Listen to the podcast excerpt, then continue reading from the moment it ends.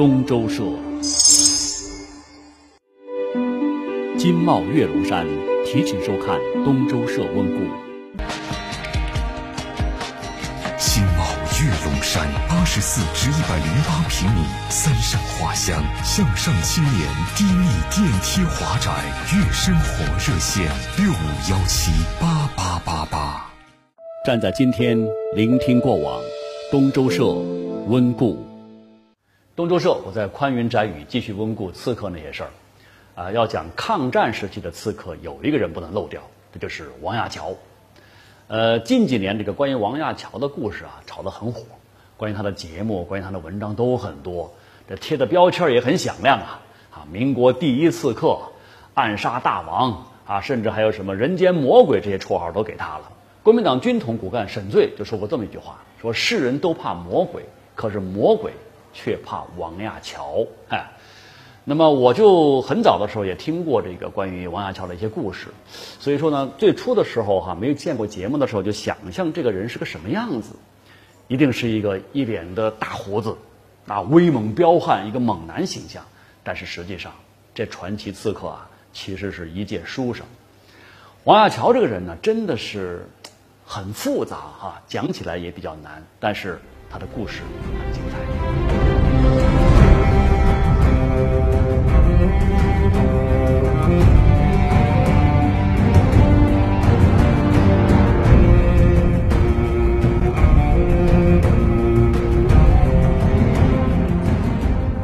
王亚樵是出生在上上个世纪八十年代，啊，一八八九年生在安徽的合肥，因为他的这个结拜的兄弟当中排行是老九嘛，所以都叫他这个这个王老九。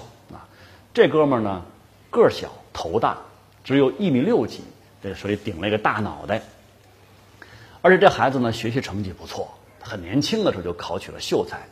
如果不是一九零五年清政府取消科举的话，也许这个小王同学呀。会一路的举人呐，进士这么走下去，很可能就不会有这个后来的暗杀大王这个名声了。你看王亚樵这张照片，那留着八字胡，戴着眼镜，一脸的斯文，那顶多就像个商人嘛。你很难把他跟那个冷面杀手对号入座。我觉得他长这个样啊，如果让周润发来演他，如果要拍个电影的话，周润发来扮演他还是比较合适的。那科举之路断了之后啊，小王同学就投笔从戎。啊，加入当地的一个民间武装。早期的王亚樵呢，他在政治上是追随孙中山先生的这种民主革命的，但是这条路他走的确实不太顺利。辛亥革命的时候，王亚樵在安徽跟这个上海来的同盟会成员呢，呃，叫孙品参，就争夺安徽的政权，结果输了，就只好跑路。王亚樵在革命党内部啊，他始终是一个异类，啊，主要是因为大多数革命党人呢。他还主张是团结士绅，但是王亚樵呢，始终是同情底层民众，这当然就触犯了很多人的利益了。而且在一九一三年的时候呢，王亚樵认识了一个著名的学者，叫景美九，啊，受他影响很深的，所以那个时候开始呢，就倾向于无政府主义，主张打倒一切权威。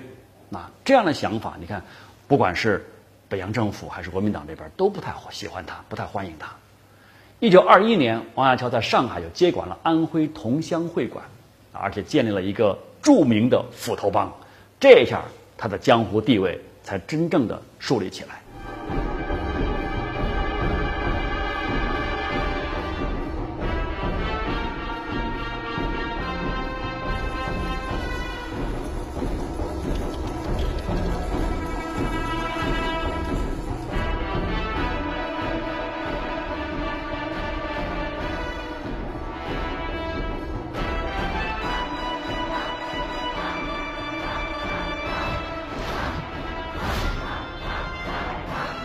看斧头帮的这些个视频的这些画面，其实它是电影的一个艺术夸张啊。实际上，斧头帮可没这么鬼魅，它是当时啊上海滩各方势力角逐的一个产物。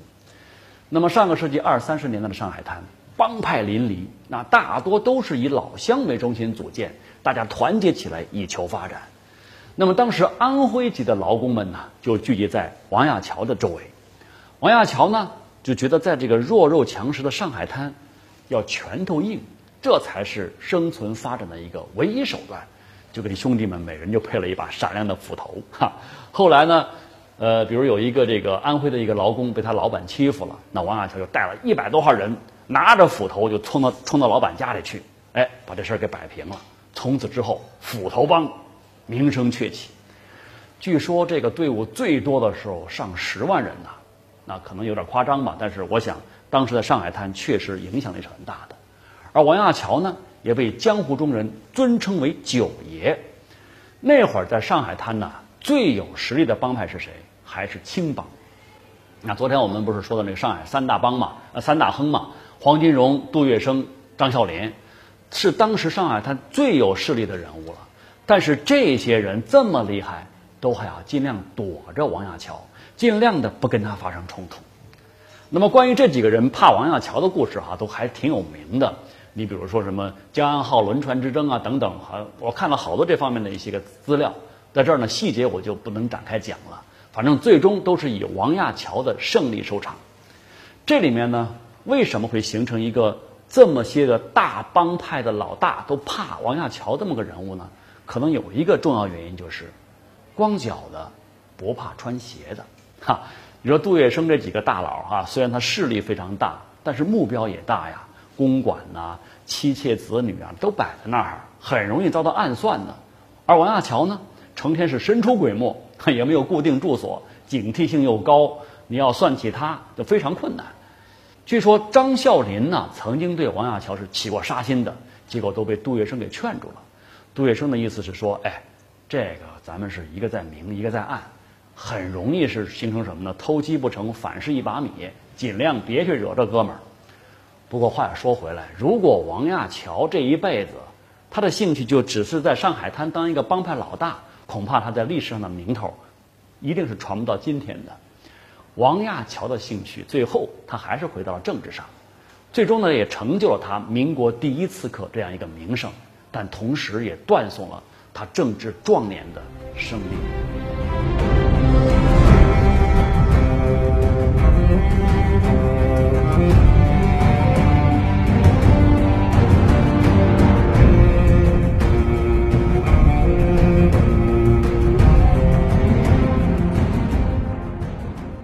这个王亚樵走上暗杀大王之路的第一步，是一九二三年啊，刺杀淞沪警察厅的厅长徐国良。这是他为了响应南方国民党介入北洋军阀内部斗争的一次行动。此后呢，他一直就支持南方的国民党啊，虽然说屡遭失败，但是呢都是矢志不渝。但是，一九二七年四一二事件爆发，那么蒋介石大肆屠杀共产党，这让王亚樵就彻底恨上了蒋介石。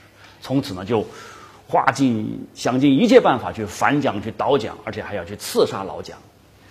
他针对蒋介石啊，他最有名的刺杀行动应该有三次。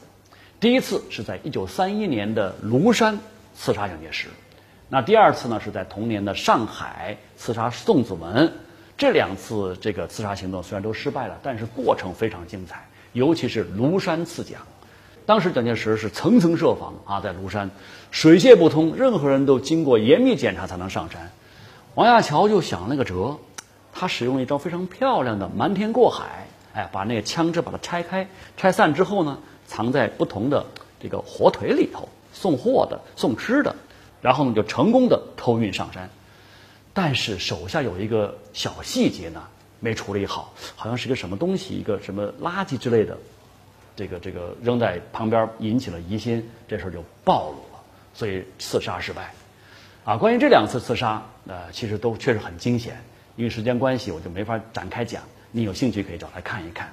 那么王亚樵的第三次刺蒋，那就是在一九三五年的南京那一次，那非常著名的一次刺杀行动。只不过呢，那次倒霉的他不是蒋介石，而是汪精卫。这个事儿确实是值得一说，呃，这样吧，这个确实这是可以展开讲的哈，干脆我留到明天讲汪精卫的时候，咱们再来讲这个故事。那么，除了反蒋，王亚樵政治倾向的另外一面就是坚决抗日。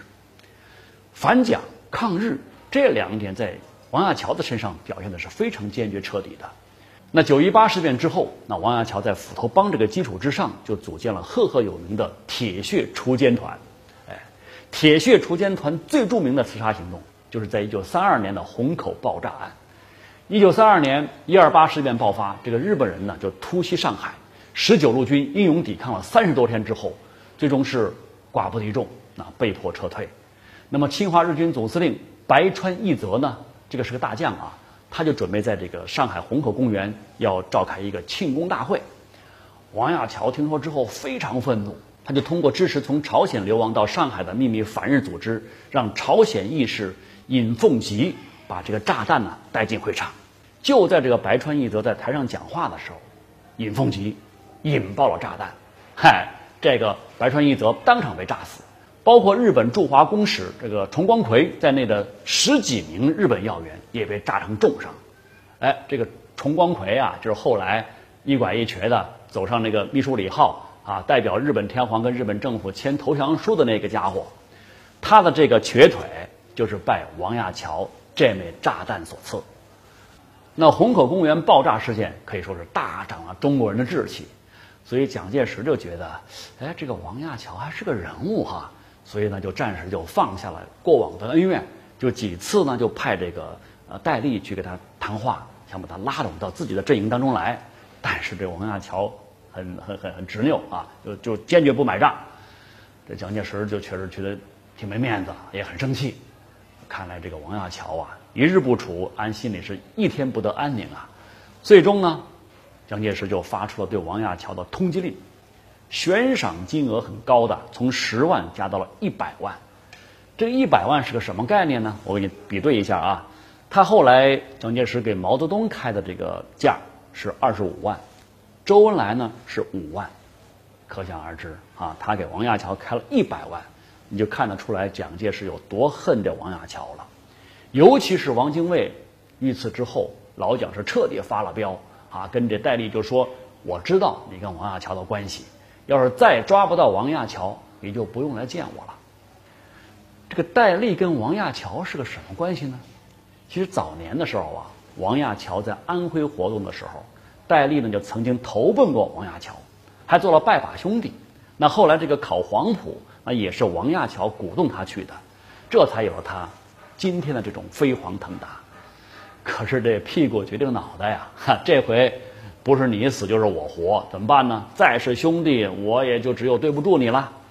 那后来的故事很多人都知道哈，就是一九三六年，这个戴笠通过收买，也有人说是诱骗，呃，王亚樵的他那个小妾，就利用王亚樵这个人很讲义气这样一个弱点，把逃亡在广西的王亚樵设计给杀害了。